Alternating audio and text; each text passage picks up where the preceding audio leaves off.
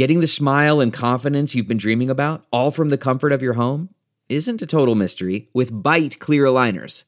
Just don't be surprised if all your friends start asking, What's your secret? Begin by ordering your at home impression kit today for only $14.95.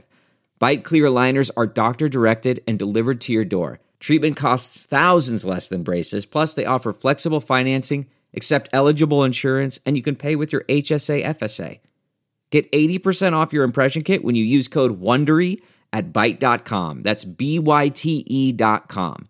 Start your confidence journey today with Byte.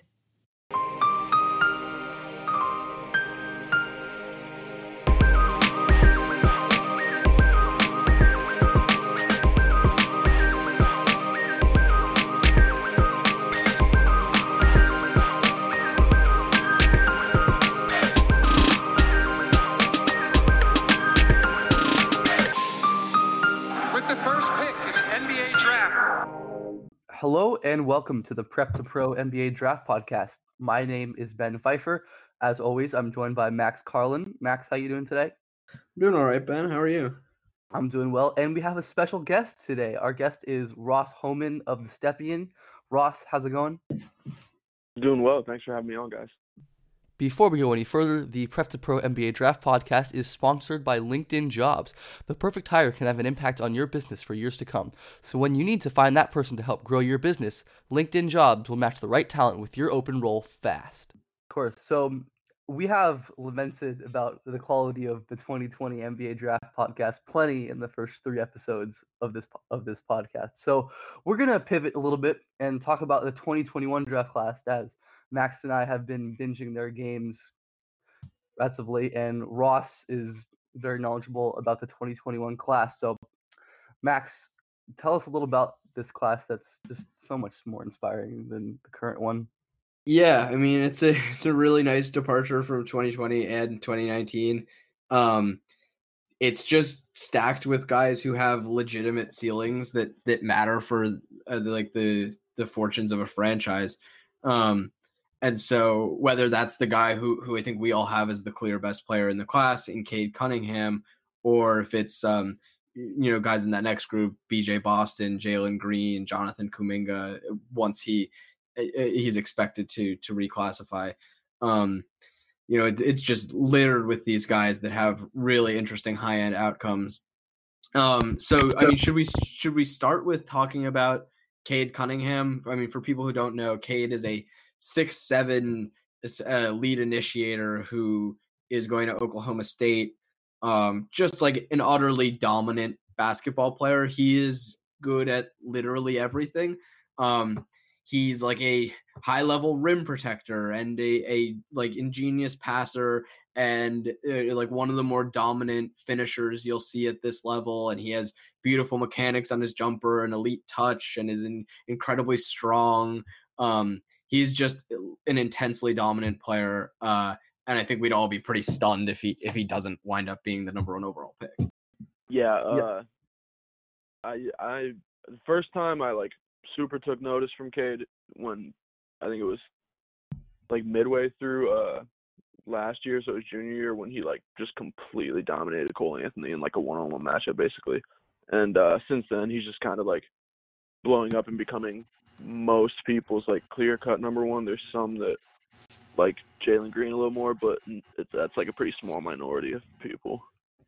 Yeah, I remember I, last summer when you when you were starting to dive into into these 2021 guys, and you you were like, this kid, Cade Cunningham, he is the next thing. Uh, and at that point, you know, people I think still probably the consensus was very in on Evan Mobley, who I think mo- most recruiting services still have as the number one guy, but uh, it, it, like draft evaluators have certainly moved off of.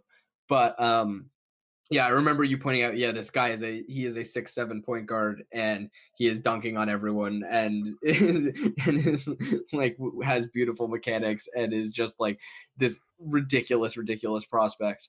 Um, and I mean, he's certainly lived up to that. I guess it's like a little disappointing that he's on such a stacked uh Montverde team and just like doesn't have to like do all that much. But uh he's he is a remarkable player. Yeah. If you want Cade dominance, I mean, just go back and watch his EYBL tape from last summer. I mean, he he did absolutely everything, and he destroyed teams. I watched last night a game of him versus Pro Skills, and Cade's team was up 24 to 2 in six minutes. And I mean, Cade's, Cade's team had Greg Brown, who's another prospect we'll talk about later, but there's there's no other real like high level prospects on that team. It's just Cade being better than everybody. I mean, he's bigger than everyone. He he can pat he, he passes better than everyone. He protects the rim like a monster. I mean, he had he had this play where he split the double team he split a double team and he had a huge dunk off one foot and, and he's a pretty good athlete he's actually a, quite a good athlete despite i mean maybe getting billed as a lesser one but he's he's a very good athlete in the open floor in the half court and he's so good he's how would you guys compare him to guys to prospects like zion and Luka in that tier where is he on the spectrum of them to like the tier below Um, so I think he's in that tier at this age. Obviously, I think you can make a strong argument that Luka and Zion, at least Zion so far, have looked maybe even better than they were originally supposed to. So it's kind of hard to put into context with that. But I do think when they were all three at this age, Cade is right there with them. Yeah, I think I agree with that also. I like I I have a hard time thinking that he could be as good a prospect as Zion by the time that we get to the draft. That seems really unlikely. But uh I, like Luka caliber as a prospect to be very clear as a prospect like Luka's hit an extraordinarily high end outcome and I do I no longer think Cade will be as good as as Luka but Luka as a prospect I think Cade is probably pretty comparable to that um I think it's it's like Ben mentioned with um with his AAU team in EYBL he played with Greg Brown and but was just I mean he was dominant when he went up against I mean everyone but but Jonathan Kuminga and when when they played head to head uh, in EYBL. Kuminga dropped 43 and was pretty ridiculous. Uh, but Cade also with the FIBA, um, what was it? You, what you, U19. what, uh, 19 U19? this summer? yeah, he was Yeah. the the clear lead guy playing alongside Jalen Green. Uh, I like Mobley was technically on the team, but like didn't really play. But but I mean, the the point is that when Cade was alongside all of the other like best players in the country, he was he was the clear uh number one guy. Um, so I, I mean, I I think we we all agree that he he is the standout guy uh, in this class, even though it's otherwise a very strong class. Yeah, should mention that Cade is going to be at Oklahoma State next year, barring any unfortunate cancellations. But yeah, I mean, we're excited to see him in that conference. So, and it's not just Cade. This is an incredibly good draft at the top with lots of guys that could have really, really high high end outcomes. So, who else? Who else is there at this point? Um, I mean, I Um, guess I, I oh, you- Ross, you want to go ahead? No, I was just gonna talk about how if you want to dive into Boston, since I know you've been watching Yeah, a lot I- of him recently. Uh, th- that's what I was gonna suggest that we do. So, uh, I mean, for me at least, BJ Boston, like a six six uh guard wing, uh, playing for Sierra Canyon, um, in high school, and then um, oh, what's his? I don't know. He's a, he played for some AAU team. AOT. AOT, that's Yeah. right. The uh, the um Sharife Cooper team. Uh, so he is a, a like really special space creator on the ball. Uh, has just like a ridiculous handle, unbelievably controlled, unbelievably deceptive. Like I, like for a guy that size, I I don't like I cannot think of anyone that has a better handle. And I think on top of that, it's not just the handle, but his other space creation ability. Like he he'll do like a hardened double step back. Um, he has like awesome footwork, and then on top of that, he has really spectacular touch, pretty mechanics on his jumper. It it hasn't always gotten in, but I do think that it's improved um over the year plus that I've now seen him. Um, because I remember like watching him with the Okoro Sharife Cooper AOT team. I think it, his jumper was like a little more elongated and looping, and uh, just felt a bit slower. But uh, I think I think it's it's better mechanically now, and his touch is so good that I totally buy that. Um, and then on top of that, he's like really skilled as a driver, like will get low, and he's very skinny, and that's sort of the main criticism of him. But despite that, he plays incredibly physically.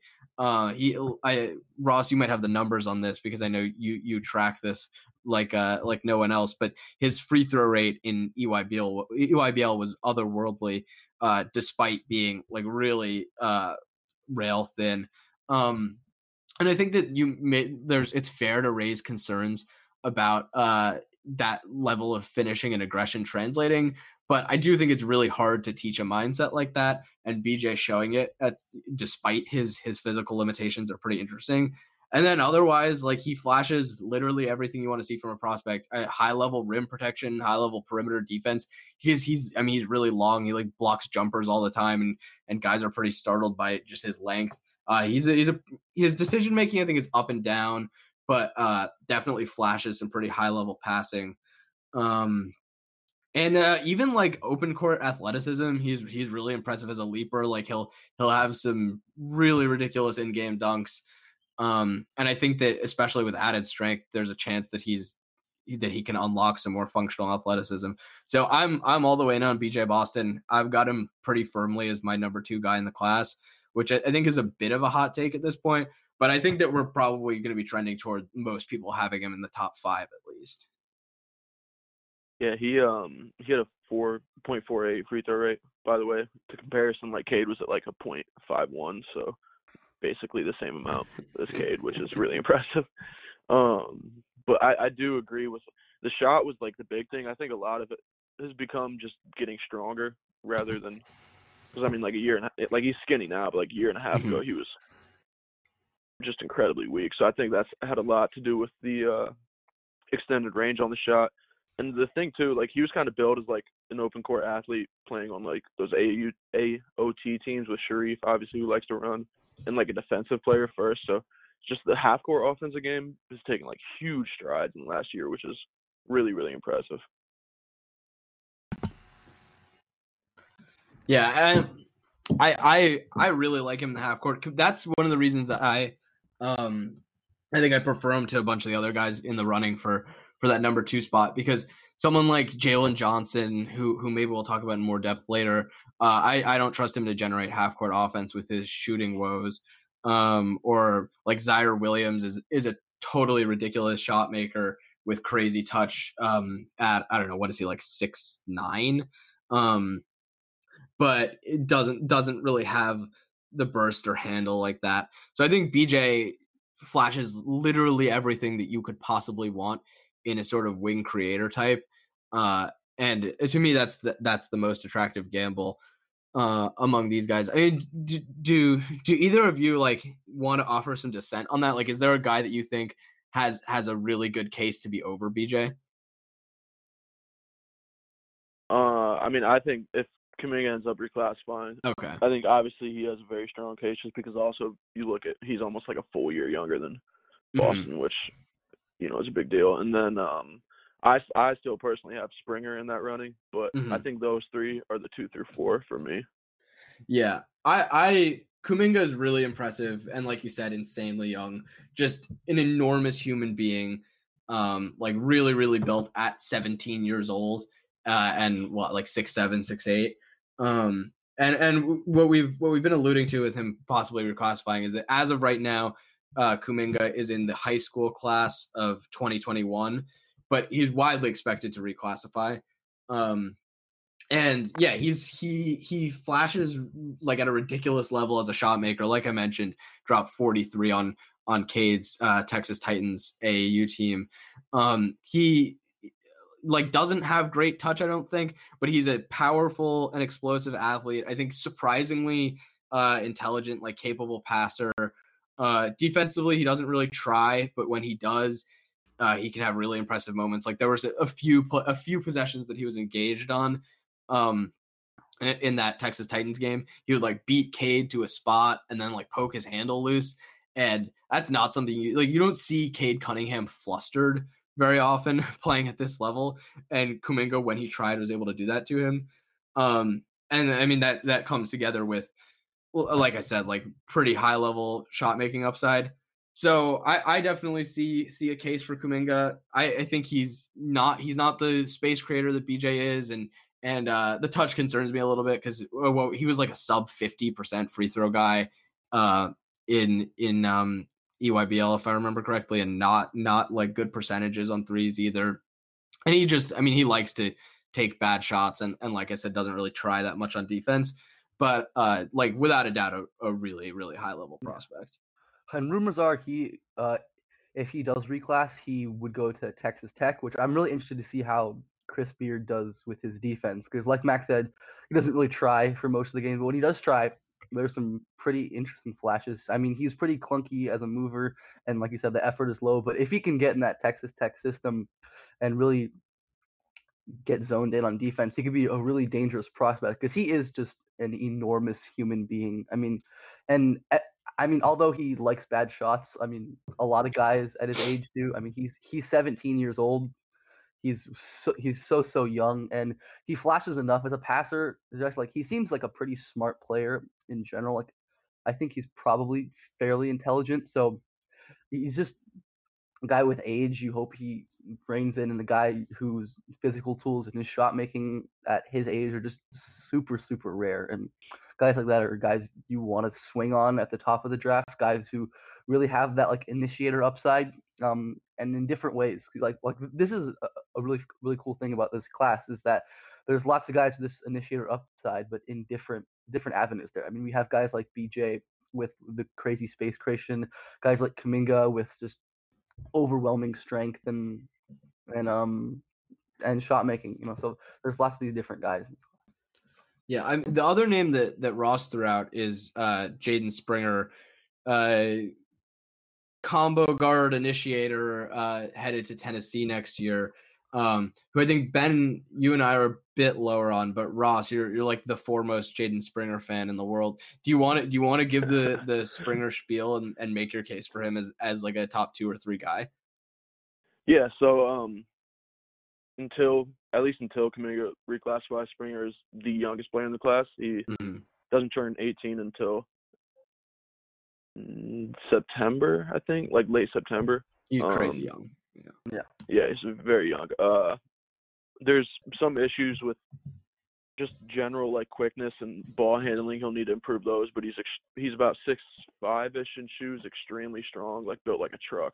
Um, in my opinion, probably the best point of attack defender in the class, and one of the best just like overall defenders in the class. The shot has continued to improve. I think the main thing that I kind of stick on is down the stretch of like Geico national tournament last year on a loaded IMG team, he was consistently the go-to guy and consistently the best player on the team with like you know Josh Green, Jeremiah Earl Robinson, Big Hot, like a team with really good players, and he just took over so many games during that stretch, and I just think he kind of has like that work ethic and that upside that is just kind of like hard to bet on to a certain extent, if that makes sense. Um, Mhm. But, just like coupled with like what he's shown the past year or so, his touch, overall IQ defensively, and then the age, I just think there's a bit of underrated upside with him. Yeah, I mean, you mentioned the the point of attack defense, and it really is like outlier good. I think we're we're probably generally like a group that doesn't value point of attack defense that highly unless you're outlier good in it. And like Springer most certainly is. He, like I said, you don't see Cade flustered very often, but uh I think it was at the um the City of Palms. I think it, I think it was that game that he really gave Cade some trouble, like made him look really uncomfortable. And the same thing at City of Palms against AJ Griffin, one of the best players in high school basketball, uh, six seven, super strong, sharp shooting wing. Uh, like Springer, I think blocked his jumper at one point. Like he was giving him all sorts of trouble. And you just like you don't see guys like Cade Cunningham and, and AJ Griffin flustered that often. And Springer as a like legitimate as a guard was was doing that to them. Uh, so that was that was pretty wild to see. But um, I mean, getting to the to the guard aspect of it, how do you feel about Springer's playmaking? Um, so the handle is the handle's my main qualm with him. Um, Mhm. I think it has improved, but it definitely has further to go. But I do think he's he's not like a obviously like a Cade level passer or anything like that. But I think he consistently makes the right reads. He's kind of in a tough spot this year just because the IMG team has like zero other decision makers. Mhm. Um, but I, I do think I'd want to see him with another like lead capable guard kind of, but I, I think that he's capable of like running a team.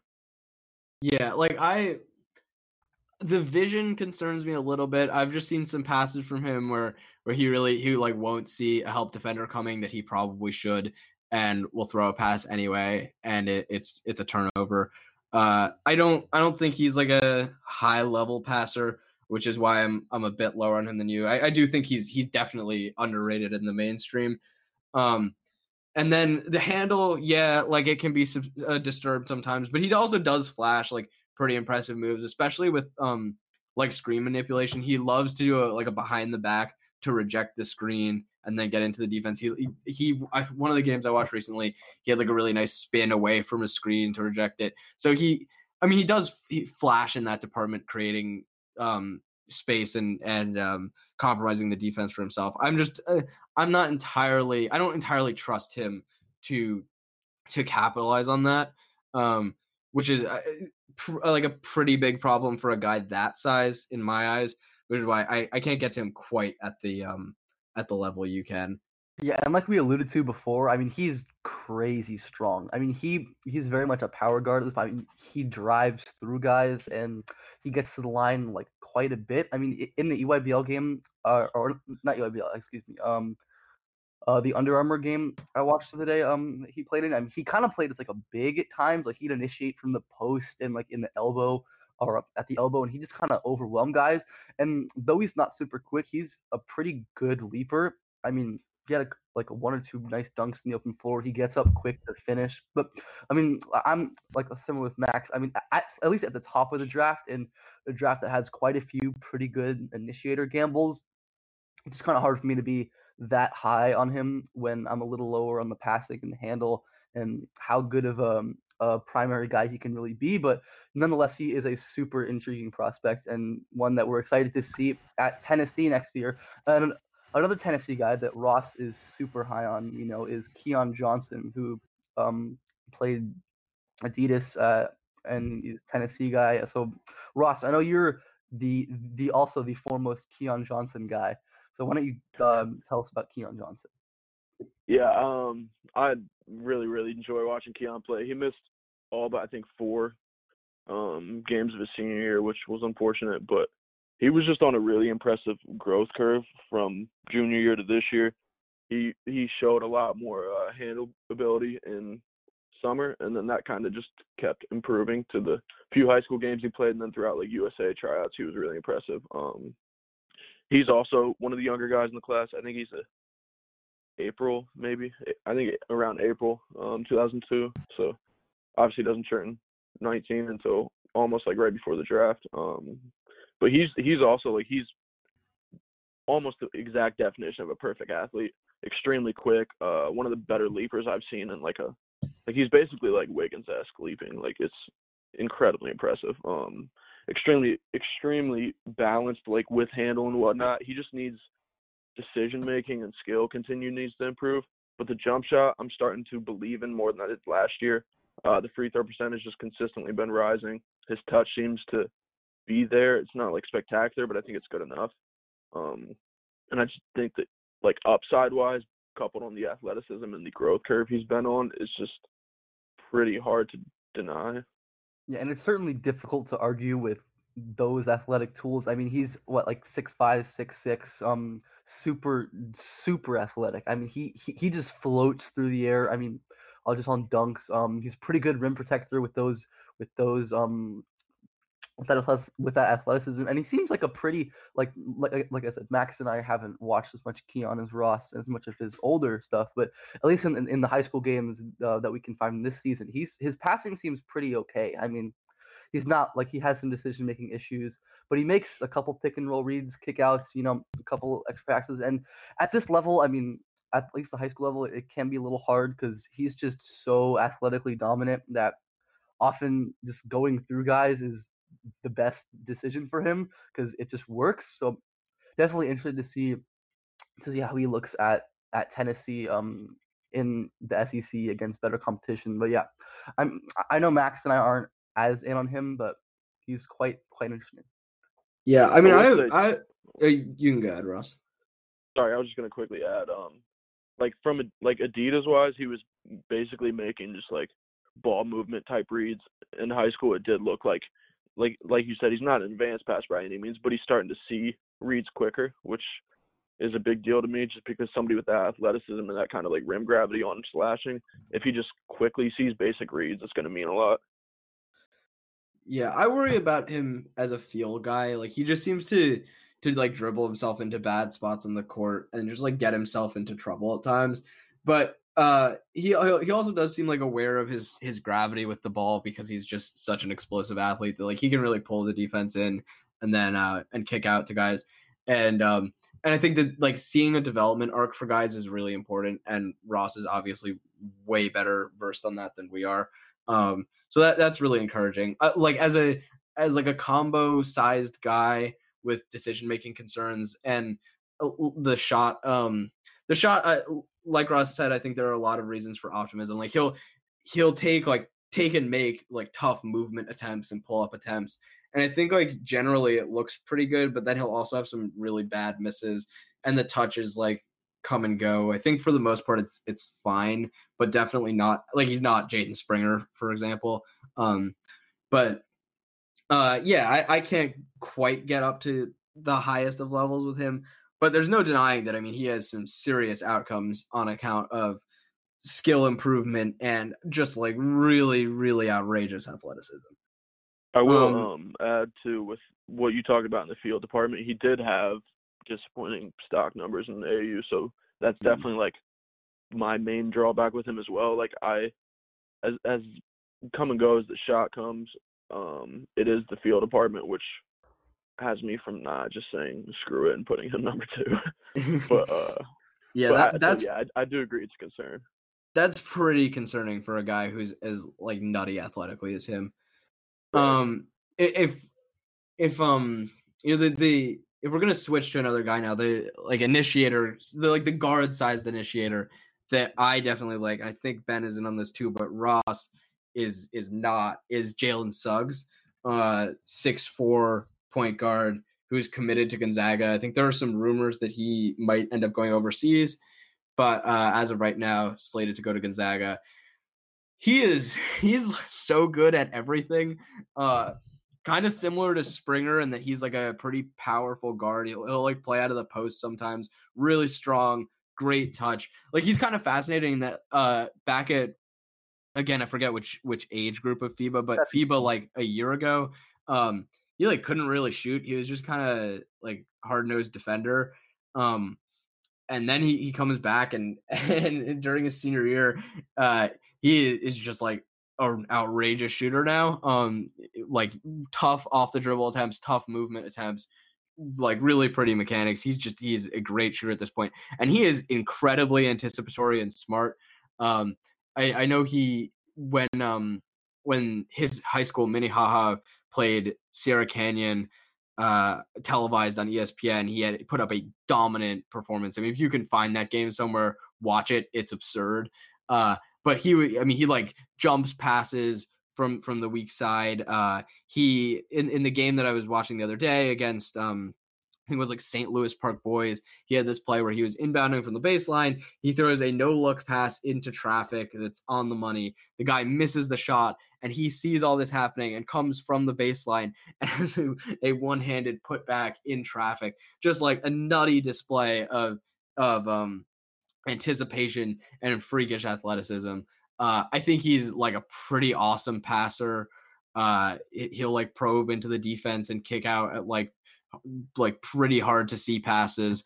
Um, the the one major concern, uh, I guess, two major concerns. The first would be age. He's he's like 15 months older than Springer, I think. Uh, and then the other would be handle. It's just like pretty loose and not all that deceptive. But otherwise, I mean, I think. Oh, and I didn't even mention defense. Really, like he he definitely again not Springer at the point of the of attack, but I think quite good. Um, he's like I think everything you want in a lead guard except for the handle, which is a pretty huge limitation. But I mean, he's so good. Yeah, and Yeah. I like um, uh, Ross. You can go. no, sorry. Go ahead, Ben.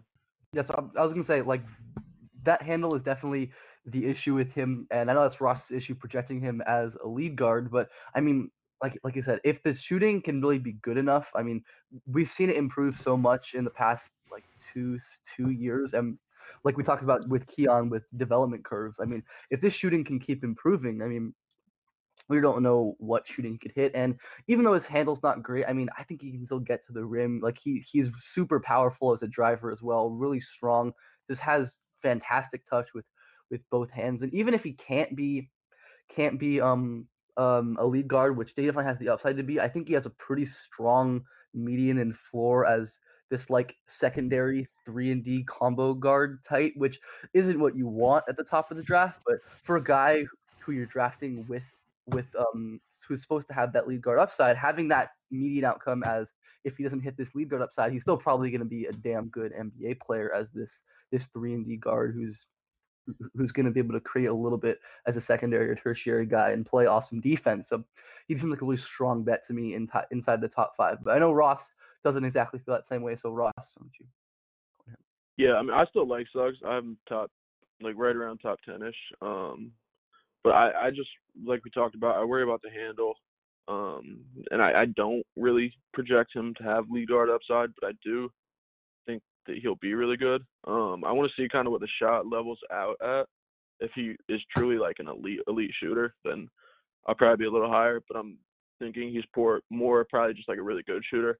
Um, my my main drawback with him is the games that I've seen him go against other high level athletic guards. He's really struggled as on ball creator. Um, I know like the UAA game against uh, Springer, I think he went like two for five with like four turnovers and like one assist maybe. Like Springer just absolutely dominated him. Um, but he played really well against Sierra Canyon, who obviously doesn't have the best guards to handle him, but it's still like a good athletic team, and he obviously was really good against them. And overall, just like his UAA numbers were absolutely dominant. I was really only able to catch two of those games, and one was against Springer. So obviously, I may just be undervaluing what he did last summer. Um, but I, I do still really like him. I just think it's more as a off ball, like high, high, high level role player type ceiling. Yeah, I mean, even even as a huge Suggs fan, I think those are really fair criticisms. Uh, like the, I think his his specific weaknesses, like not necessarily being that bursty and the handle uh, being like really susceptible to pressure and whatever, it is something that you're going to see show up more against better competition. That's why I've been I've tried to find uh, as many games as I can of him uh, against high level competition, but uh, I mean it can sometimes be hard. Um, nonetheless, I, I think what what Ben mentioned is is an important point that not just do I, I think he has that initiator upside, but even if he doesn't hit that, he is still an intensely valuable player. Um, so I Ben and I think both have him as a top five guy at the moment. Um, but I, I think it's definitely a reasonable position to to buy him to to not buy him quite that highly, especially with so many guys who like it can be argued have these um high level outcomes. Uh, should should we talk about more of these guys who who are on the high end, or should we get to um some of these guys who have proven to be really really good players who maybe in the 2020 draft class would have an argument at the at the very top, but kind of because there are so many of these guys with with meaningful ceilings, uh, have to be relegated down a little bit lower, or or should we? Do you guys want to talk a little bit about like Jalen Johnson, Ziaire Williams, uh, any Jalen Green, yeah. any of those guys? Yeah, I was gonna say I, I was gonna say the one guy I feel like we should talk about is Jalen Green, who is kind of the consensus darling at this point at the top of the draft as Cade. I mean, he's number one on ESPN top 100, even though that's not strictly draft. But yeah, Jalen Green is the other like initiator type prospect that I think most people really like. I know Max and I are like tentatively kind of fans. I'm not sure about Ross at the moment. I mean, he's he's definitely improved a lot over this last this last year, which is important. But he's just this ridiculous athlete with pretty good handle, like crazy vertical leaper burst, get to the lane, shoots pretty good pull up shooter. I mean, the issue with him is really just decision making and feel. Just takes a lot of pretty maddening shots, doesn't make great decisions, and defensively, although like at times he flashes some ridiculous like rim protection transition or on the weak side, he can be kind of apathetic. But yeah, so Jalen Green is definitely a guy who's going to be polarizing. So yeah, I was on the low end originally. I had him like back end of my top ten. So I think at one point I might have had him just barely out of my top ten, but um, he's he's gotten a lot better. He's made significant strides, just like hitting open people faster. Uh, still is not like he's still a pretty iffy decision maker. Definitely uh, one of the main concerns with him, but I think he's starting to see open reads faster just due to his gravity, and he's starting to hit those faster, which is a big deal. Um, I want to see like I know I've said this about a few guys. I want to see where the shot level's out with him, just because he's had absolutely ridiculous shot making uh, performances this high school season. He's hit five plus threes in like multiple halves against really good teams, and he has like a lot of uh, a lot of different ability to shoot the threes, like off step backs, um, just coming off like movement. Like he's really, really impressive shooter so far this year. So I want to see where that kind of levels out.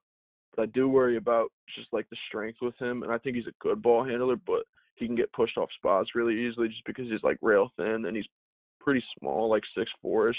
Um, so there's definitely some concerns with him. I'm, but um, but I, I do think the growth he's shown has been pretty impressive. Yeah, I'm I'm a little skeptical of the because for people who don't know, Jalen Green has he has like a very uh devout following. Um, where there are a lot of people who really think that this guy is like an incredibly special player. I think he's a good prospect. I uh like I think he's pretty comparable to Anthony Edwards in a lot of positive and negative ways. Um, where he's a really really explosive athlete, like an incredible two foot leaper, um, really bursty. Uh, I think like definitely flashes a much better handle than Edwards. Um, but I honestly like I find the decision making to be even or not necessarily decision making, but vision, where he just like won't see things. Um, and I just like consistently makes pretty maddening decisions, takes awful shots. I mean, like Ben I mentioned earlier, like all young guys take bad shots, but he takes really bad shots. Um, and so yeah, like I think that there there are legitimate avenues to Jalen Green being incredibly good, but in a class where where you've got a couple guys who I think have way more avenues to being ridiculously good. Uh, I have to drop him down a little bit. I've def I've got him in that like five to ten range. I think. Uh, don't know exactly where yet. I just I, I seem to keep catching bad games of his, um, and just like am yet to be really blown away. But uh, I mean, like there like smart people are still in on him. Uh, it's not entirely a, a hype thing. Uh, and, and, as Ross mentioned, like he does, he does display some pretty, pretty special abilities. Uh, but yeah, I mean, I I can't quite get there. Ben, I mean, do you do you feel similarly? Yeah, I mean, it's just talking about upside. I mean, these his upside. I feel like his upside just isn't the same as a guy like BJ Boston or a guy like even a guy like um yeah, like a guy like Boston's the main one, but like he also has quite a bit more downside than a lot of these guys. We we, we talked about Suggs, even Springer is a guy who whose median outcome seems pretty safely higher, and you're not drafting for median out median outcome at the top of the draft anyways but it's definitely something to look at when you're splitting hairs between all of these really really high level prospects and like you said J- jalen green is a very good prospect he's not you know the next michael jordan like some might have you think but he's a, he's he's quite good and like if the shot like I think the shot and just seeing if the decision making can keep improving and that's definitely one reason to have hope for him because I mean at least in EYBL last summer it was just so much worse. I mean the passing isn't great at prolific this high school season anyway. I mean it's but it's certainly much improved. If you if you put on any EYBL game and then the next game you watch will be a prolific game, you'll be kind of blown away by the improvement, even if the passes he's making at prolific are relatively rudimentary. But like Ross alluded to, the rim gravity he's going to command just with his his ability to, to get downhill, um, it'll make his decision making windows wider and make it make his decisions easier to make for than a guy who can't. So there's definitely reasons to be to be in on Green relative to his, to his development curve. But yeah, just with so many other good prospects this class, he's a guy that I am also going to end up bumping down. I feel like at the moment. I know that um Edwards has gotten like LaVine comps in terms of just like will he bring winning value whatnot. I think Green kind of falls under that category as well. Yeah, I, de- I definitely agree with yeah. that. Should should we briefly address the other Jalen, Jalen Johnson, because he's he's really like a fascinating player. He's a, like six eight, super strong, like ridiculous open court athlete. Um, and like really incredible passer. Like outlier, outlier, good passer at that size. Uh, with awesome vision, like awesome creativity. Like there was this, there was one pass in one of the the games I watched recently where he he's in transition and he he changes directions because he, he needs to like pull a couple defenders away from his teammates and then just flicks it behind his back like perfectly on the money to his streaking teammate. Uh, he's like a, a remarkable passer. But I mean, I I asked Ross this in um in DMs the other day, like is he a meaningfully better shooter than Isaac Okoro was? Um, no, no, but he, I do think like he's willing and able to take more ambitious shots, which is currently good to see. Obviously, he needs to start making those, but like he'll take pull ups, he'll take like shots off like in and out crossovers. Like he can get into a shot a lot better than Okoro can. But mm-hmm. in terms of actual like production, he's definitely not like a better shooter than Okoro. Yeah, that, it's just I I don't really trust him as a guy who can score in the half court. Uh, like I think he'll always be an incredible transition player. Uh, and I mean, if the pull up does come around, he'll be a superstar. But when there when there are a couple guys who I think have a more cohesive skill set, namely uh, like BJ Kuminga, um, and I think Suggs, I have to bump him down a little bit. But I mean, a guy with with those with with that passing ability at that size is just like something you don't see. Um, and so yeah, it's I think it's hard to be too low on him, but I have, I have some pretty healthy skepticism of it all coming together in a sensible way. Yeah, and I think um, just guys with that level of IQ at, at his age, and he's not super young for the class, and he he's kind of a dummy. Um, has some off court issues. Um, not playing at IMG this year.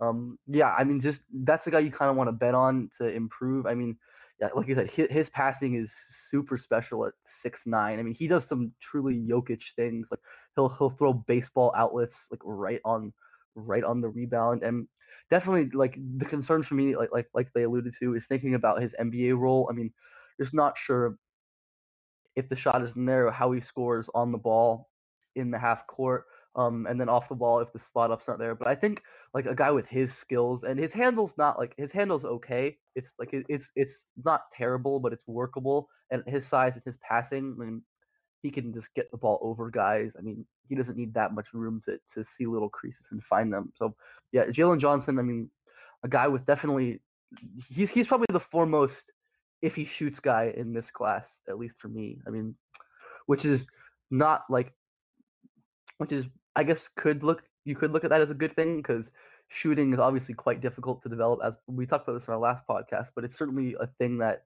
is easy, probably easier to develop than like a fun, than being the level of passer he is, or even some handling. So if yeah, if J- Jalen Johnson has a pretty clear avenue to being probably like the second best player in this class, so yeah, Jalen's a guy I could definitely see like arguments for pretty high. So yeah, I uh I had him like number two throughout EYBL last year, and then I when I went back and rewatched, I ended up being lower on him. Um, but I mean, he he did have some incredibly like dominant games last summer. He's just a freak athletically in terms of like verticality, and then he's really physical at times. Um, he was a really good rebounder last year.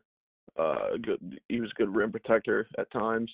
But um, I know Max and I talked about it I think yesterday, but he has like a weird issue with like stride length where he really only takes like short choppy steps. So it's kind of hard for him to create advantages in half court, and he ended up going to like the post ups a lot against the better teams last summer, and that was kind of disappointing to see. But um, but yeah, I mean the the passing is real. It's kind of funny because I think it's probably him, Cade, and Scottie who are the three best passers in this yep. class, and they're all like six seven, six eight, six nine. yeah, uh, I mean, yeah. I think that's a pretty na- natural transition to the the. I think two guys that come to mind for sure. Uh, Ross mentioned Scottie Scottie Barnes, uh, six eight six nine, enormous human being, incredibly strong, who's headed to Florida State, which I am very excited about uh, because that that is a match made in heaven. But Scottie Barnes is how many guys as tall as Scottie Barnes in the world are better passers than Scottie Barnes? Like LeBron and Jokic. Like eh, the guy is small number. the guy is unbelievable. Um, he it's not just vision; he is highly, highly manipulative. Uh, he uses his eyes to move the defense. He is like a special, one of a kind passer at his size. Uh, and like I said, like huge and strong. He over the last, uh, he's always been a very good defender. I think both team and and individual. But over the last, uh, or or this um this high school season, his senior season, I think has gotten to an even higher level where he like has true wing stopper equity across multiple positions. Um, he the the concern with him, I think, like Jalen Johnson, is scoring in the half court. The shot is a question mark, uh, and he's not like a bursty athlete by any means, but like a brilliant mind, uh, very skilled in a huge frame. I think I view him definitely as more of like a superstar role player. Uh, but I, I think he's going to be like an incredibly good bet to be a very good NBA player. And it's a shame that, that there are so many guys that have like legitimate franchising, franchise changing upside in this class because I, I wish I could have Scottie higher. Like in this year's class, he would be much higher. Uh, whereas next year, I think he's like a fringe top 10 guy. Uh, but like a wonderful basketball player and just so, so fun to watch. Yeah, and I think Scottie, I mean, if he lands in the right team context um, in the NBA, he could really have like super, super high level impact. I mean, not even Max didn't even like touch on the team defense that much. He's super special as a team defender too. That same IQ as a passer really translates, like making rotations, stunning at the ball, making plays off the ball. I mean, he's just an absolute savant at, at his size, and I mean, not like crazy athletic, but he can definitely move and and cover ground. So just like with with that level of two way impact, and even though like the the real initiator upside probably isn't there, um, just just being able to add so much value um without usage. I mean, teams need complementary players, and he's probably going to be one of the best ones out there. Like like Max said, truly a superstar role player. And yeah, it, it is a shame that there's so many guys with real high end outcomes in this in this class because it's just difficult to rank Barnes in, in, in the tier of guys like like uh like Boston and Kuminga and Green and Suggs when we just don't think he really has that initiator outcome, which is really what you're looking for to to change the direction of a franchise. But yeah, Scottie Barnes is absolutely fantastic, and I I cannot wait to watch him absolutely destroy teams on defense with uh Raiquan Gray. Um, looks like the Dev- looks like uh Patrick Williams and Devin Vassell are probably going to declare, but maybe they don't, and we just get the most incredible defense of all time. So. Oh no, I was just gonna say that it's very unfair that he plays on the same Montverde team as Cade Cunningham because go, going against two guys that size, that strength, that pass like that in high school is like really just not right. No, it's it's it's cheating. Yeah, I remember watching the um game versus DeMatha and Earl Timberlake, who is going to Miami next year, had like a screen and roll, and he was trying to get Cade off of him to ISO, and Scottie got switched on to him, and I'm just like, that's so unfair. um, I will say, like with Scottie though, like it, it was nice to see him on this Montverde team, even though it made them completely unfair because he's really been like the point guard of the last. Obviously, he played with Vernon Carey before that, and he was like their basic point guard at Mhm. that time. And then like AAU played with Isaiah Todd and a few other guys, and he was basically the point guard of that team as well. And he had like a almost three to one assist turnover ratio in EYBL last year. Pretty high usage, which is like remarkably impressive. Um, so it was nice to see him in a role where like it's more suit, suited to what he's going to do at the next level, and it was nice to see him accept that and like and more. He was very very into like every single little thing that he was doing during games. Uh, let me just quickly add the fact that um some people saw Isaiah Todd and Scottie Barnes play on the same team and decided to rank Isaiah Todd above Scottie Barnes is just yeah. Don't have to Yeah, comment on that. um, just- I don't know. Also, like what Max was talking about with like defense, I think it, it was either back to back games of the same tournament, but um, he guarded Sharife Cooper.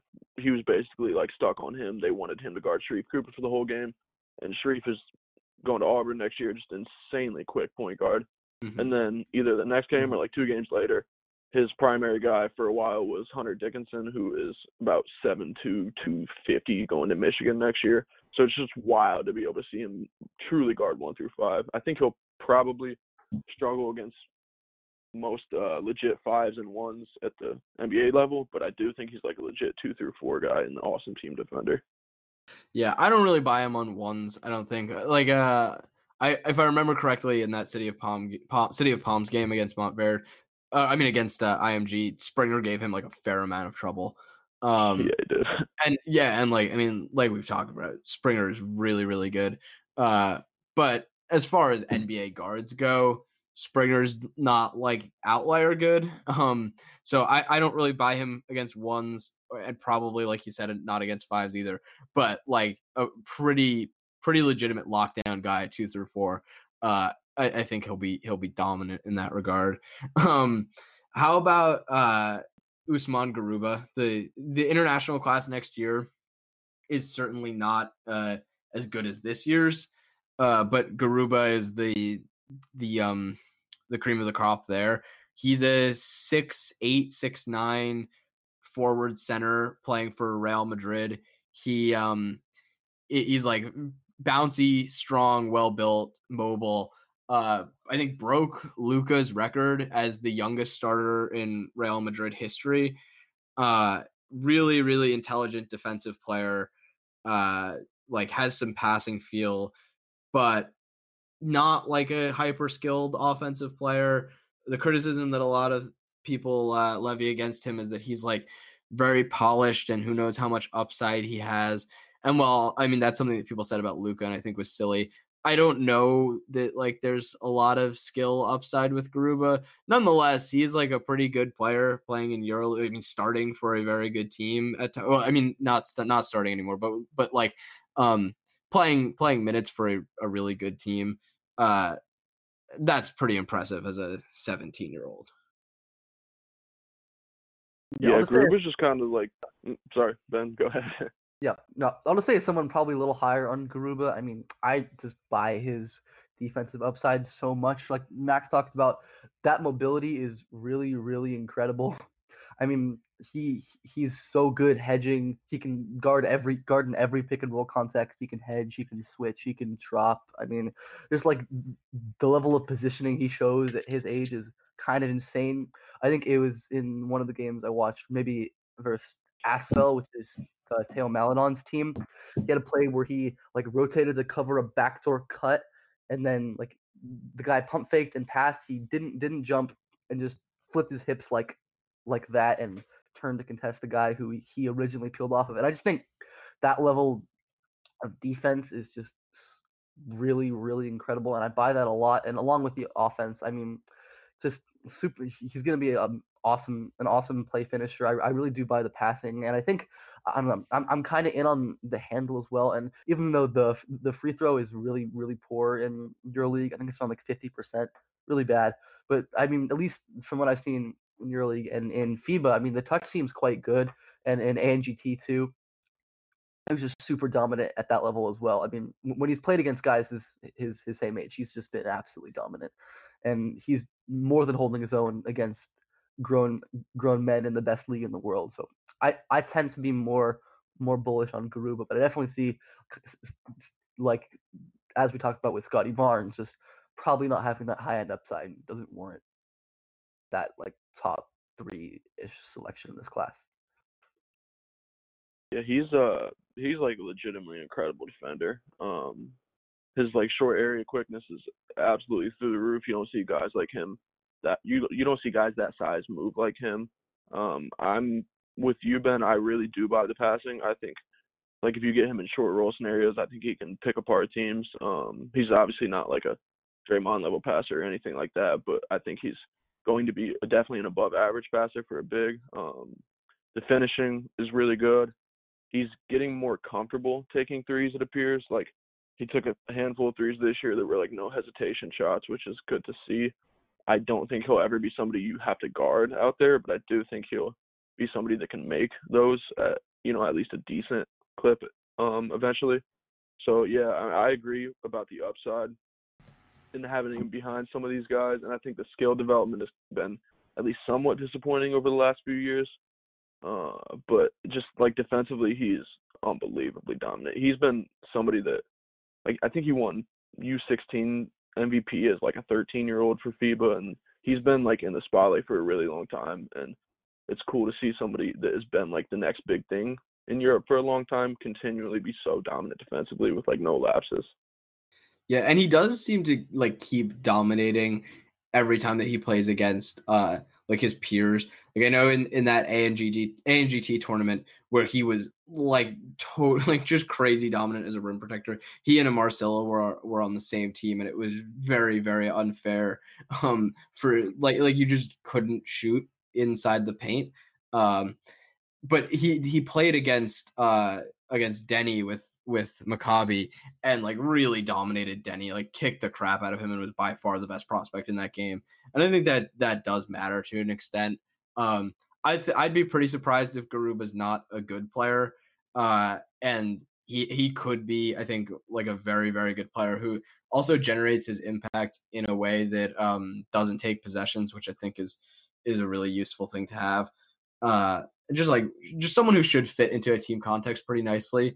But uh, similar to Scottie, I, when there are guys that really have like total franchise changing upside, I think it's hard to get totally in on him. But I, he's he's an exciting prospect nonetheless. Yeah, it's a shame because we'd probably like I don't know. I'd probably have Garuba either number one this 2020 class or very in the contention thing. So kind of an unlucky draw for him, but yeah, I mean, like, how I would you guys, how would you guys compare him to like Onyeka Okongwu, for example? I buy the I- defense quite a bit more than Onyeka, even though Onyeka's Yeah, quite good I- at defense. But I think he's I think Garuba's an- on another level defensively, and just the passing that Onyeka just does not have. I- Mm-hmm. I, I think with Onyeka, I mean, like, you want to say um, the shooting projection is kind of what separates them, I guess. But I I, I don't know. I, I uh, Garuba's a completely different tier prospect for me than Onyeka. At least. Yeah, like I think Onyeka is better is a better scorer for sure and projects as a much better scorer, but Garuba is probably better at literally everything else. Like the when we talked about Onyeka in in in pretty good detail on episode 2 with Jackson Frank, like the one of the big concerns was does he have that feel? Does he have that high level intelligence? Um and I don't think that's a question at all with Garuba. Like he definitely has that. Uh it's just a matter of I think like turning himself into an offensive threat. Like I think he he he'll never be a guy that that like totally bogs you down on account of of the passing and decision making, but uh you know can he be a guy who adds value there on top of his high level defensive impact? Yeah, and for non-star bigs, it's really like like like we alluded to with Garuba about adding impact without usage.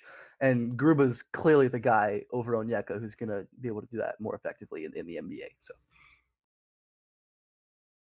He's also young too. Like he's Oh yeah, he's super young. he'll, yeah. So yeah, that as well.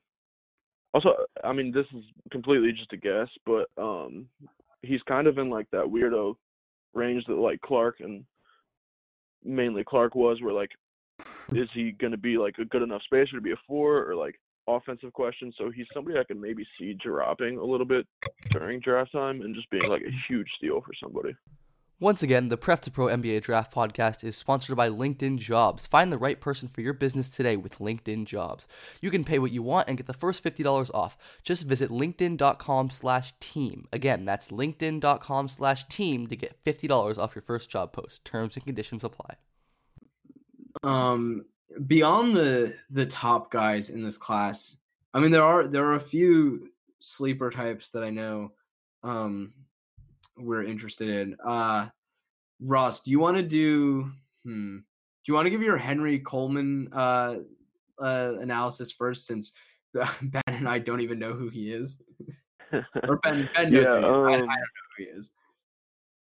Coleman is kind of honestly like not terribly dissimilar from Garuba in terms of like is he a four like or is but he, he's a little lower like he could potentially be a three but he's he's got like the weirdo movement Garuba does if that makes sense to you guys where he's kind of looks like he's um like a little robotic but he just gets everywhere super fast um so he, he and he also was just like extremely dominant in uh, Adidas last summer. Was one of the best statistical players in Adidas last summer, and he's also really young.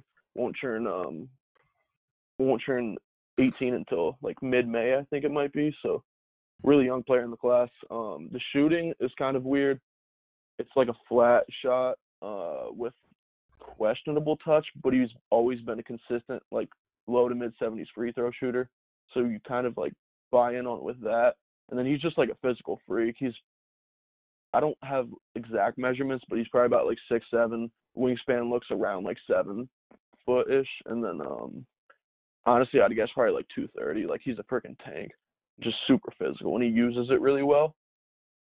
So um with him, he's only somebody I've seen three or four times. I think it's been, but just like he's kind of a statistical darling to me. He was just incredibly dominant um, in Adidas last summer, which was kind of down as a whole with the league. But um, somebody putting up like the numbers that he did, I think he was averaging like 23 and 10 per 36, um, about a one to one assist to turnover ratio. The decision making is fine, but it's certainly not. Um, it certainly doesn't like pop off the screen as good or bad. And then defensively, just like extremely good. He absolutely locked up Keon Johnson in a game as somebody who probably had like 50 pounds on Keon. He was able to move with him really well. I think he was pretty close to two steals and blocks, like per 36 throughout Adidas. So he's just consistently productive on both ends of the floor. And that coupled with his age, he's kind of just like somebody who's statistical wise is can be viewed as a sleeper with like just the weirdo upside that those guys kind of have. Yeah, and so Coleman is is headed to to Duke, and uh, we have another uh, one of his future teammates as as another guy worth talking about in DJ Steward, who's like a six four combo who just has like a pretty ridiculous pull up game, some impressive change of direction, and like a like a wild Tyrese Maxey esque runner game. Um, do you like do you view uh both of these guys as as single year guys or, or multi year guys at Duke? I think Coleman will probably be multi just because I think there's a decent chance he'll be stuck behind. Uh, is White a junior or is he a senior? Do you know? Um, I think he's a junior, honestly. I could be wrong. I'm about to check real quick, sorry. Um, but I, I think he'll obviously be behind Jalen Johnson during a lot of Yeah. the minutes, and then there's potential for Brakefield to play over him, and even um, if Wendell Moore ends up being back, or who knows what will happen with Hurt. So I think there's a decent chance he will probably be a multi-year guy, but I think Steward has a chance to be one year. I know that he was, I think he was first round for um, ESPN did like a a single 2021 mock draft, and I think they might have had Steward first round even. So he's gotten like, and he's from Whitney Young, obviously, which has a big name behind it. So he's gotten some mainstream buzz. Um, just I think Steward definitely has a better chance to be one and done. Yeah, and I mean, you Ben, did you want to talk about Brakefield? Because I know you Yeah. you were pretty intrigued with him. He plays with uh, Jalen Johnson and uh, also yeah, also Patrick Baldwin, a uh, highly recruited future guy, and um, Reece Beekman on on Phenom U. Uh, do you want to you want to make the case for him? Yeah, so I'm definitely excited to see Jaemyn Brakefield, another Duke guy. Um, I just love him as this six eight versatile offensive wing. I mean, he's like I like his handle a lot. Um, he's he can pass the ball pretty well. He's notably really ambidextrous as a passer and a finisher. I mean, he is a lefty, naturally pretty smooth lefty jumper. Um, a, a little low, but the jumper is smooth, and he flashes like live dribble scoop passes with both hands and really impressive contested finishes also with both hands and just I mean he has some nutty open floor moments as an athlete. He's kind of, he's not the greatest in short spaces, but in the open floor, I mean he can really really rise and I mean I'm kind of I'm still he's not a guy I've seen a ton of um his team defense there's definitely been some moments of really good recognition making some great rotations and big plays but there's also been some moments of some maybe later rotations and not being there so I do have to watch a bit more of him I will say, like like like, like Max said, he played on a really stacked um, UABL team with Jalen Johnson, Patrick Baldwin, Reece Beekman, Reece Beekman as well, uh, uh, Virginia commit. And at Huntington, um, his his high school his high school team, I do wish he was a little more dominant, at least in the games I've seen. But he's a guy who I need to see more of, but someone who I'm tentatively kind of intrigued on, intrigued in as like a mid top twenty guy maybe at this point. So, and then I I, don't know where Ross you are on him. So. Yeah, I like Brakefield a lot. I think you could make an argument for stretches on that Phenom U team. He was their best player. I mean, he was extremely consistent um, offensively, and that was while his shot wasn't really falling last summer. It's been a lot better this uh, winter.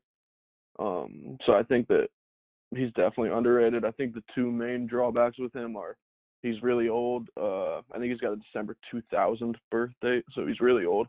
And then also just consistency. He doesn't always bring it, especially defensively, consistently. Um, so that'll be something to kind of track going forward. But like you said, really like uh, I think he's legit ambidextrous. Um, the shot is really good. He has awesome touch, and I think like he's kind of tabbed as like a four on most places, but I think he's pretty clearly a three. Um, I don't know what yeah. you think about that, Ben. Yeah, I'd agree. Yeah, so just I think the offensive upside, and, and, and the thing with him too, he's just a really opportunistic scorer, and you can see that with phenom around stars. He's a really awesome cutter, crashes the boards really well. Um, pretty good relocator on jump shots, catch and shoot guy. So he's everything he does offensively is pretty quick decision based. Um, so I do think he definitely considered one of the uh, more underrated players in the class. Yeah, I don't have a great feel for him, especially offensively. I he really did always seem to be rotating a step slow to me. Uh, so I, I was not wild about the defense but definitely someone I need to to take a close a closer look at. But um, another guy on that on that Phenom U team that we've both mentioned a couple, Ben and I have both mentioned a couple times, is um, Reece Beekman, guard headed to Virginia, and I think we probably have, have more of a consensus on him that he's a really interesting prospect. Uh, like the major drawback, of course, is that he's got like a really slow and inconsistent shot process. But um, yeah, he's he's like an impressive uh, defender on and off the ball, uh, and has some really nice passing flashes, uh, like pretty good size and length. Um, yeah, he's he's someone to watch for sure. I think. Yeah, he. Uh, I think it was it was sometime last summer. I because the point guard position, like after Cade, and depending on what you feel about like Springer and Suggs, is pretty wide open in this class.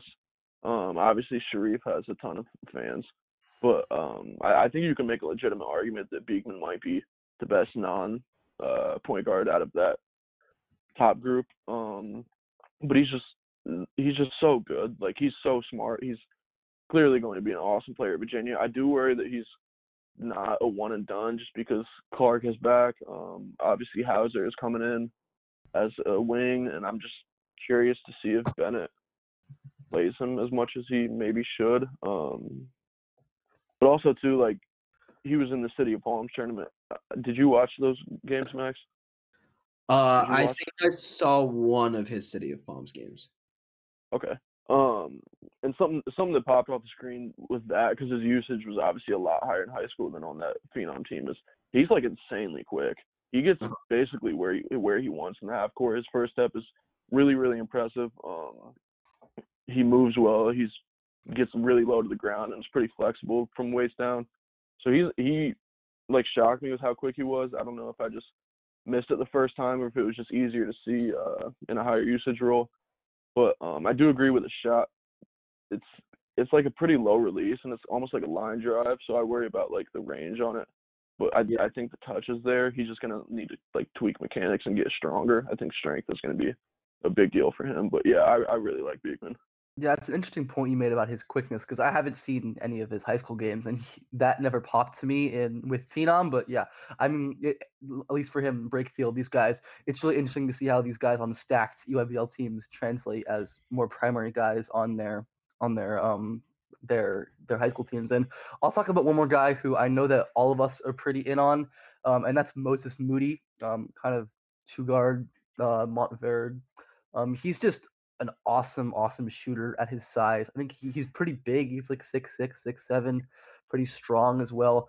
Pretty awesome shooting versatility in general. Really nice touch, and he shows quite a bit of ancillary skills as well. I mean, he can pass the ball he can he can dribble a little bit. He's pretty athletic. So just as like a really really excellent complementary guy, um, just with his shooting and his size are pretty rare, and guy that I'm pretty sure all of us are pretty in on at this point. Yeah, I love Moody also. Um, probably probably not like a lead guard type, but like you said, awesome shooter. Uh, he's smart. He's like big, long. Um, I think he's really really good. Uh, like I think one of the more underrated guys in the class. Um, I, I I have not I haven't watched him in a while. I so I don't remember him that well. Um, but I don't know, Ross. Do you do you do you, you want to like get into more of the details of Moody's game beyond just he's awesome? Yeah, I think uh I think I might have him like back in Lotto, honestly. At, Yeah, at that's- very that's minimum, what Yeah, like, top Me twenty. as well. Yeah, so he um he was a lot more on ball for Brad Beal, the lead Mhm. during the summer, which was Yeah. good to see. Uh, I think I think he's like pegged as like a true three and D prospect, which moving forward he probably will be. But like he's somebody if you run him off the line, he can easily create. Like he's not he's not just like oh run him off the line and he's just got to swing it real quick. He's he's capable with the ball in his hands for sure. Um, and defensively, like you guys said, really good that's another thing with this class. There's a lot of like really good physical tools. He's I think six six with like a seven one wingspan. Cade has an over seven foot wingspan. Um, like a lot of the guards are really strong, athletic. It's a really good like physical class as well. So um, that's something that is nice to see. But yeah, I think Moody. I mean that Arkansas class in general, Max. I know you watched KK Robinson last night, Yeah. and then Yeah, I did as they well. uh yeah yeah they have a um center coming in from uh he played for Woods Elite in the YBL. He's arguably one of the maybe like a top five big in the class uh in the high school senior class, but that Arkansas class Arkansas team is going to be really fun to watch next year. Yeah, I mean Ross mentioned uh, KK Robinson. He's like a mini, tiny, tiny six foot uh, on a good day uh, guard going to Arkansas. He's just like really quick, awesome passer, and like pretty ridiculous shooter. Um, yeah, he's super fun. I would be pretty shocked if he's if he's a one year guy, but should be an awesome college player and eventually I at least get a shot in the league. Um, but yeah, that Arkansas team is going to be pretty awesome, regardless of whether like Isaiah Joe and, and Mason Jones come back, and um, they'll be pretty damn fun if if those guys are back. Um, let's see, or I mean, is there anyone else among these like sleeper type guys that that you guys wanted to bring up?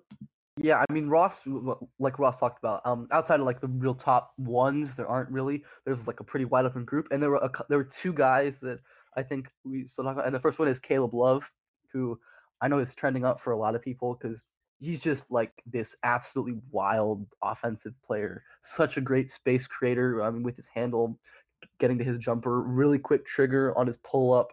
I mean, pretty good passer as well, getting downhill and taking advantage of his gravity. I mean, Caleb Love's really a pretty impressive scorer, and I think he's probably got a ceiling that warrants consideration in like maybe like top tennis range. I don't know what you think about that. Yeah, I think I probably have him top ten at this point. Yeah, I mean he's just really, really good offensively, and he's fun to watch. So Yeah, I've seen For sure. Love.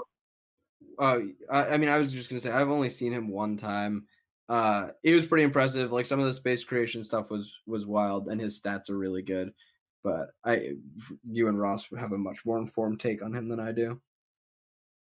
Yeah, it's just like the space creation and then just the range on his jumper is pretty like unmatched in this class. Um, just like from like an offensive like engine scoring type ceiling, not a lot of people uh can match him in this class. Um, a lot of the stuff he does, and this is absolutely not a comparison like talent wise, but um he uses like a lot of the same moves Dame does um for space creation, and then he has like a real low like quick trigger shot too.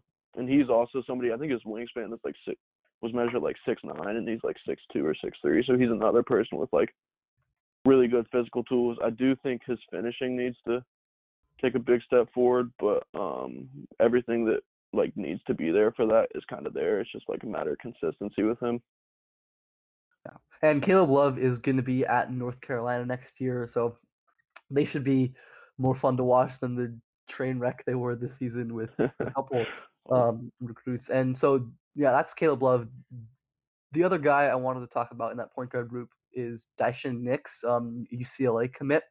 Um, he's he's just like kind of he's pretty interesting in that he's he's massive. He's like six five, kind of built like a truck, really strong, and he's a pretty awesome passer. Like he, he he's got live dribble reads with both hands. Um, when he drives, skips to skips to either corner, just sees and makes really tough passes, and also pretty good on defense. I mean, he's engaged, he's strong at the point of attack, makes rotations as a weak side guy. But the issues with him are one, he's not very quick. Um, he's, he's really big, so he makes up for that with his strength and gets to the line a lot. But his handle's not great. It's kind of loose and it's not very deceptive, and he's really not super quick either. And the shot um, is an issue. I talked I, I talked with Ross and PMs last night because he really doesn't have stats anywhere. He didn't play at any on any of the shoe circuits. Still plays at Trinity Prep this year in Nevada, but he didn't play on any of the shoe circuits. Doesn't really have any numbers outside of his freshman year of high school, which aren't very useful. So the shot is something I'm going to be interested in seeing um, how that develops at UCLA. But this has like a really good passer for a guy his frame and someone who's going to play defense. Uh, probably not as high upside as obviously nowhere near the upside of a guy like Caleb Love, but a guy I'm interested in in tracking going forward in that in that range generally. Yeah, he's actually he's from Alaska, so that's that's why like he didn't play for like shoe circuits at all, and then like recently, within the last few years, moved to play high school, not in Alaska.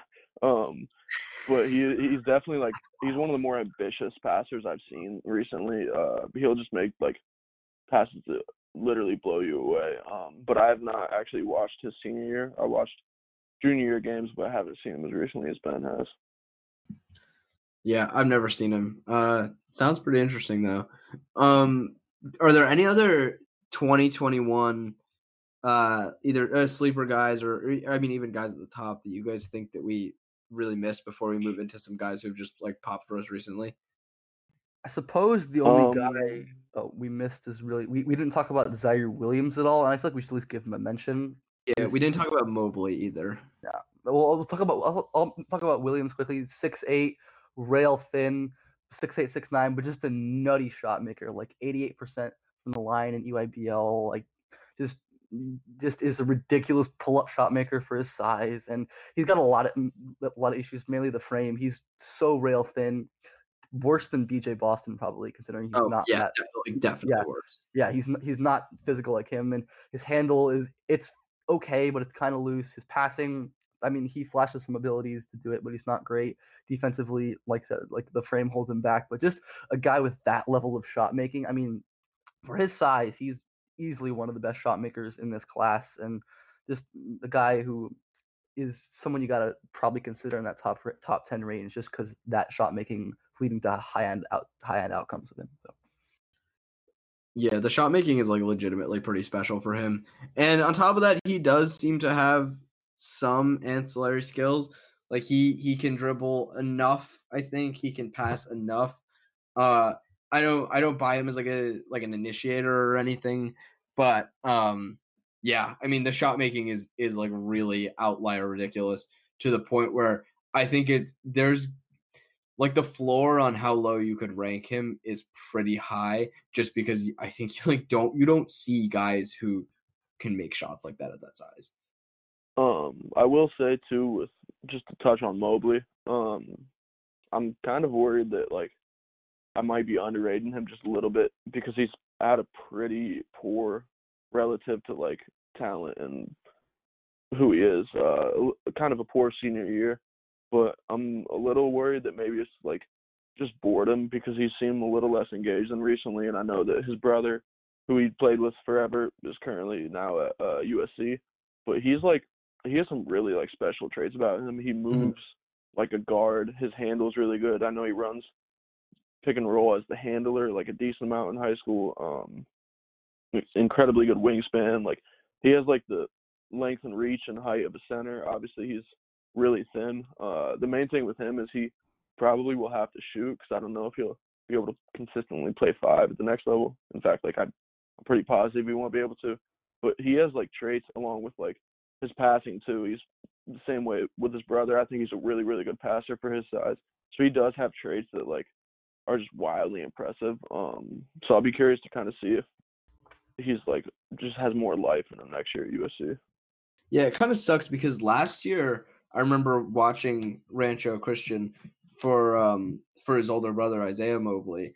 Uh, and they were so fun to watch together. Like they were, they were like one of my favorite high school teams to watch because the two of them were just like they're both brilliant passers and just very, very skilled ball handlers, both at like six eleven. Um, and yeah, the one game I've seen from Evan's senior year was the was the Sierra Canyon game, and he was just abysmal. Like he was he when he wasn't invisible, he was just getting beasted on the interior um, and had like a few, I think, really bad misses. I mean, he he as as he always does had some some nice passes for sure, but uh, it was just a really bad performance that left an incredibly sour taste in my mouth, uh, especially like in contrast to BJ Boston and Ziaire Williams on the other team, uh, who had really nice performances. Um, yeah, I mean, I, I don't want to get like too caught up in in like hating on Mobley because he he does some like insane stuff. I think the, the like of course the big differentiator between him and his older brother is that like Isaiah is really ground bound and Evan Mobley like gets off the ground so quickly and is like a very impressive all around athlete except for the strength. Um but yeah, I mean there are so many guys I think that have like compelling you know initiator upside or creator upside in this class. And I think Mobley does have some like very impressive scoring upside.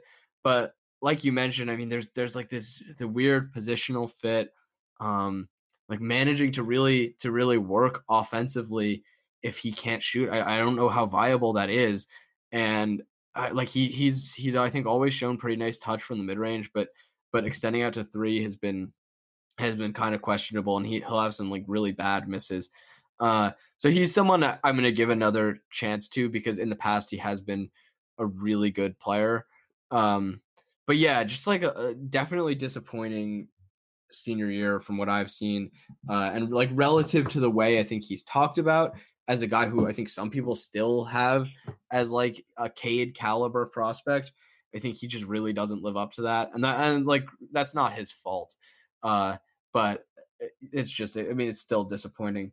Um, I mean Ross, since you're you're better informed on this, how was he? Uh, after his junior year in um in AAU because I think I, I, remember looking at the stats and they they didn't like pop in the way that these elite guys necessarily do.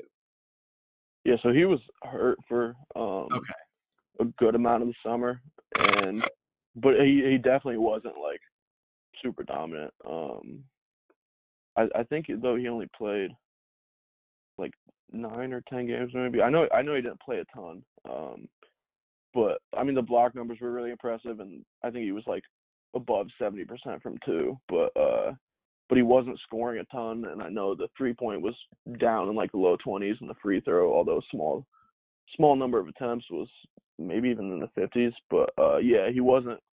He w- definitely wasn't like dominating or anything close to that. I mean, he's he's a really good prospect. Uh, he'd be in contention to go really, really highly uh, in 2020 but yeah, I mean he's a he's a top ten guy, I think, in 2021. I don't know exactly where where I fall on him, but um a little disappointing at least relative to the hype. Yeah, I agree with that. Um oh. Ben should be oh did did you want to add something? No. Okay. Well then um uh so some guys that have that have just like popped us recently watching film. Um, ben, do you want to you want to start with your guys? Sure, I'll do my first guy, which is um, I'll start with Keyontae Johnson, Florida. We're moving back to 2020 for the end of this, just to get a little more currency. Um,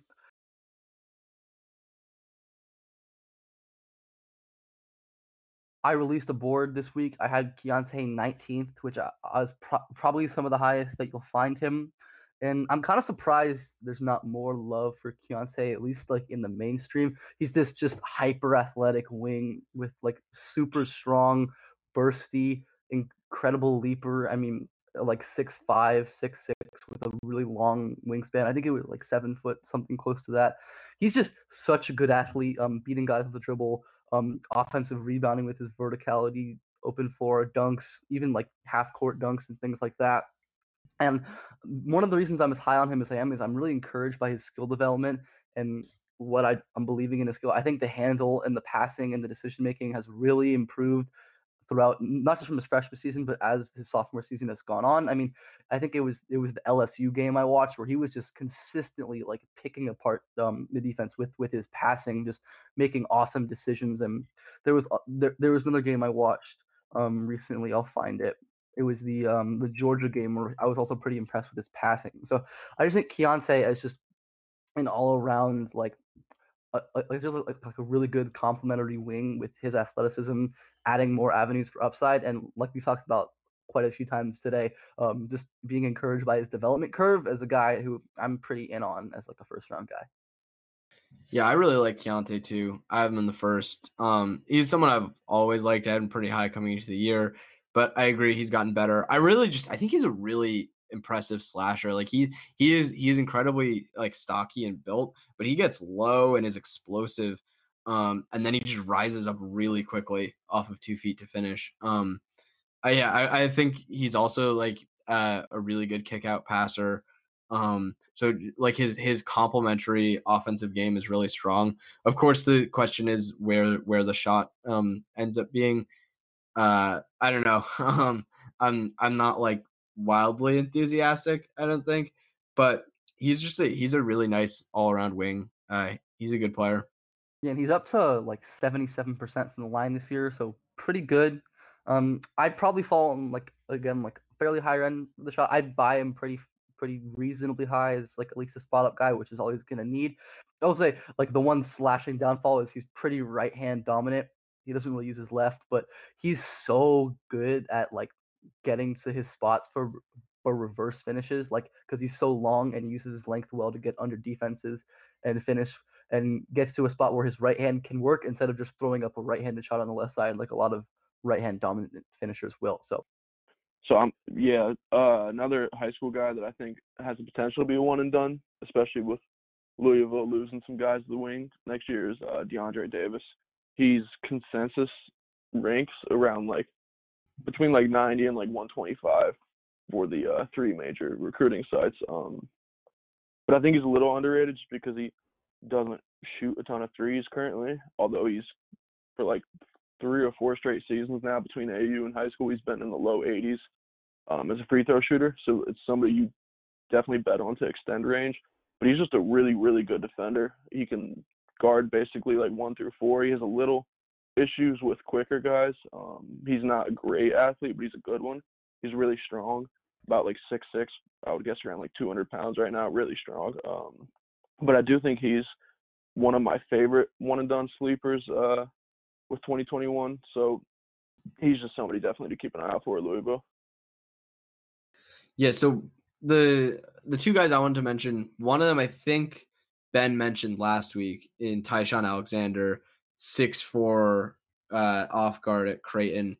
Uh, this dude is so good. He um he he is a like pretty dominant defender. Like the way that he locked up Myles Powell um in their game against Seton Hall was like pretty ridiculous. Just like chasing him off screens, making him really really uncomfortable. I don't think that that's something you see happen to Myles Powell very often. Um, and he's like a he's a quite a good shooter also, Ty-Shon. Um, I think the the off screen numbers were pretty bad, which is a little disappointing. It, it's just a shame that he's not like three inches bigger, but uh, he seems like a pretty good bet to be a solid NBA player to me. Um, just like a strong guard defender who can shoot. Uh, yeah, I think even like flashes some nice passing and relocation. Uh, he's he's he's quite good. And uh, Ben Ben was right to mention him because I enjoy him a lot. And then the other one at Creighton is their point guard Marcus Zegarowski, who uh, I, I, think it's a little less clear if he'll come out. Um, but he he's just a like really impressive shooter, very very balanced. Um, and he's he's not he's not an explosive athlete, but he manipulates his pace really well to get into the defense, and then he has awesome vision, just like always picking out cutters while he's on the move and stuff like that. He's he's just a really good shooter and really good passer. Uh, I mean, could have a could have a shot to be an NBA backup point guard. Uh, so not like not the most exciting proposition, but uh, but definitely a really fun college player and a guy who could who could make it in the league. Yeah, I know Max and I both talked with this. Um, just like he's not super quick, but the way he like manipulates pace with his handle is really impressive. Like he's super controlled and he's great stop start. He's, he's a great stop start guy, getting into the lanes. Like he's a guy that I'm intrigued by. And I'll say, yeah, Ty-Shon Alexander. I don't have much more to add than I said last week. And Max added. He's really fun. Um, a guy who probably won't declare, so I'm excited to watch him again next year. Creighton's going to be really good next year too. And so my last guy was uh, Jeremiah Robinson Earl, who I've been watching a lot of Villanova recently, and he's just he's just really good, man. Like he's I'm really impressed with him defensively because he's so smart. I mean, despite not being the issue, I guess he's kind of like maybe you could argue he's a tweener in the wrong way, like six nine, not the, not the longest. What position does he guard? But he's so smart on defense, and he's he's a really impressive mover too. Um, like he shows some aptitude, like sliding with smaller players, like bl- blocking their shots as a primary. And it's really jarring when you compare his movement to a guy like Saddiq Bey, who can't really move, and a guy that I know Max and I aren't really enthused by, despite being kind of a draft Twitter darling. And like I, Robinson Earl is just, I definitely think he's a better prospect than Bey. I mean, such a good defender offensively. He just feels like such a perfect complementary guy. I mean, really smart uh, ball moving kind of passer, great decision maker. Um, I, I, like his finishing quite a bit. He's pretty patient on the interior, waiting for spots to open up, and he plays a lot of like five on offense too, which is not his role. So I'm excited to see where he falls in the NBA eventually. And the, the shot, I think he probably is going to shoot spot up. So this is like like if we're talking about like Bey versus Robinson Earl as complementary guys, I definitely want Robinson Earl over Saddiq Bey. So. Yeah, I've always been a huge Jerry guy. I think he's disappointed a little bit for me just because I was I was too high on him, frankly, coming into the year. Yeah. I had him like lottery or something. Uh, I, I mean, I've still got him in the like I think on the fringe of the twenties. Um, he's just a really well-rounded player. He's like you said, really mobile. Um, like his technique moving is really good. Uh, he is, I think, at this stage, fairly jumpy and like susceptible to to uh, hesitations and like change of pace. But um, the technique is there. Uh, he's really intelligent. It's a shame that he doesn't have like length or leaping ability because he just like can't impact shots at the rim that much. But being there in the first place, I mean, you see that from someone like Nikola Jokic. Like being there in the first place matters a lot. Um, and so I think that that he should be a pretty valuable defensive player. And then offensively, he's a really good ball handler. Uh, he's an intelligent passer, and I think the shot is going to be really quite good. Like he didn't shoot threes at a super high percentage this year, but he did take them, and he's an 82% free throw shooter as a six nine freshman. It's a guy with like really exceptional touch. Um, I think I think he's going to be a really good player. Just like um, you know, not not a star by any ch- by by any means, but but just a guy who like fits into your lineups and makes you better in in a lot of different ways. And that's just a, like a, a nice like easy team building piece to have. Uh, so I'm yeah I'm a huge Jerry fan and agree with you entirely that uh, I like him a lot better than Saddiq Bey. Um, I feel like I was like, I was gonna say I feel like I was like the main uh Jerry skeptic going into the yeah. year. um, yeah. but I, I also wanted to um just running back to 2021 real quick. Wanted to uh bring up because I know you talked about the international class as a whole is definitely down, and that's true. Uh, but there's there's one player. His name's uh actually you guys might have seen him. I think Ben, you might have seen him for sure. Uh, Boris Tisma, who is Croatian. He played uh, in the U18s two years ago, maybe. He played in AGT also. Uh, he is somebody that I think is kind of becoming a little underrated. He might not even declare by 2001 just because he's a little physically under by 2021. I'm sorry, just because he's a little physically underdeveloped. But um, he he's played minutes for the main Real Madrid club this year. One of like the younger players to ever do that. I think he might have even started the game at one point. Uh, he made his debut and he was still 17 like earlier this season, which is really impressive in itself. But he's like a legit six nine in shoes. Really, really, really skilled player. Really good touch and shot. He's kind of similar to Servetus from last year, but I think he's just overall better than him. Um, so he's another guy that I really like. Uh, and then the last one is Caleb Murphy going to South Florida.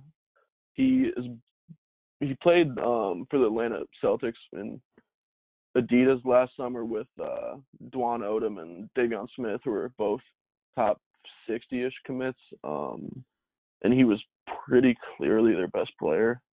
Uh, he's really, really, really good horizontally, like extremely good first step, really shifty and bendy, really good handle.